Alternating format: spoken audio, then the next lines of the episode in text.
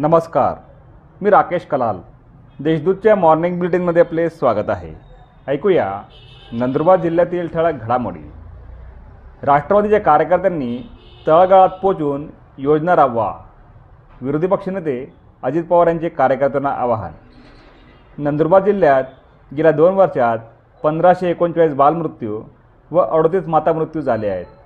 देश अमृत महोत्सवी वर्ष तर नंदुरबार जिल्हा निर्मितीच्या रौप्य महोत्सवी वर्षातही समस्या अजून सुटलेल्या नाहीत. त्यामुळे शासनाची वाट न पाहता राष्ट्रवादीच्या कार्यकर्त्यांनी तळागाळातील समस्या सोडवण्यासाठी प्रयत्न करावे असे आवाहन राज्याचे विरोधी पक्षनेते नामदार अजित पवार यांनी केले.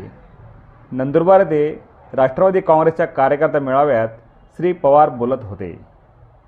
नवापुरात राष्ट्रवादीचे प्रदेशाध्यक्ष जयंत पाटील यांच्या हस्ते विविध विकास कामांचे भूमिपूजन उद्घाटन.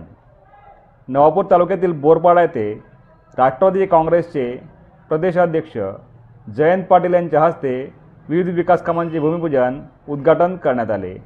यात वृद्धाश्रम व महिला आश्रमचे उद्घाटन आदिवासी अर्बन निधी लिमिटेड बँकेचे उद्घाटन एक हजार महिलांना साडी वाटप आदी कामांचा समावेश होता.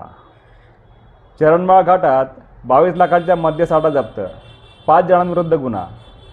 नवापूर तालुक्यातील चरणमाळ घाटाच्या पायथ्याशी पोलिसांनी अवैध दारूच्या वाहतुकीवर धडक कारवाई करत बावीस लाख सत्तावन्न हजार रुपये किमतीचा मुद्देमाल हस्तगत केले आहे.